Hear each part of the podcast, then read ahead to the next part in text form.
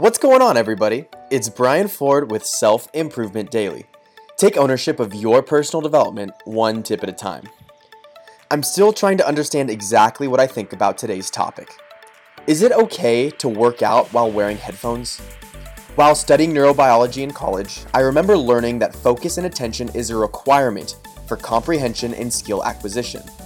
And while headphones might provide the entertainment or motivation you need in a workout, it also makes the activity more brainless by distracting you from the task at hand.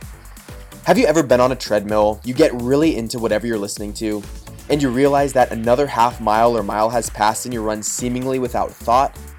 Well, sure, you completed the physical side of the exercise, but a lot of the overall growth you're hoping to experience is dependent on the mental side as well, which didn't get the attention it needed. But it's a trade-off. I'm not saying you should exercise and not wear headphones. There's no one recommendation that satisfies all cases because everyone has a different intention when they go to work out. But I think there are a few overarching themes that I want to tap into. So if you're an elite athlete, this is unacceptable because you are working out with the intention of squeezing every ounce of value you can from the workout. Headphones might limit that capability. Personally, when I work out, my intention is to push my body while also taking a moment to learn. But I realize I'm not giving 100% in either camp. I only listen to podcasts that I can come in and out of or audiobooks I've already listened to.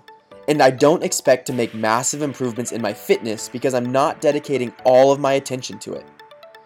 Or maybe you need to be motivated to get to the gym more often, and listening to music or a podcast is your reward for making it out. This shouldn't be looked down upon. The difference in output is small, especially to someone trying to be healthy or look good.